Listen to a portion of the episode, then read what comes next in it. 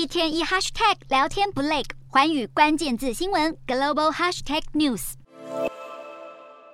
比利时面包店内商品架上空无一物，厨房里的烘烤设备也因为烘焙师负担不起飙涨的电费而全数停摆。能源危机席卷，迫使电厂停运，店家熄灯，就连欧洲人赖以为生的主食面包都出现严重的供应短缺。长期依赖俄罗斯石油和天然气的欧盟国家能否顺利度过严寒的冬天，是政府与百姓最大的忧虑。在经济最富裕的德国，政府将国内能源巨头收归国有，才能勉强维持正常天然气的供应。不过，在较贫困的东欧国家，能源问题已经危及到社会秩序，各地群众发起大规模示威，抗议电费在短短九个月内就激增了七百五十趴。欧洲各国政府接连赶在冬天前祭出限电措施与救济方案，除了要尽可能节约用电之外，还要试图缓和能源市场的剧烈浮动。在俄罗斯仅供天然气后，欧洲家户、工厂以及发电厂所需能源降到乌俄战争前需求量的十分之一。虽然欧洲目前还有八十六趴的天然气储备量，超过先前八十趴目标，不过欧盟认为至少还需要再缩减十五趴的使用量，才能确保供气稳定。为了打赢这场能源之战，欧洲各国政府接下来恐怕得采取更强硬的节能措施。这意味着许多国家即将启动分区轮流停电，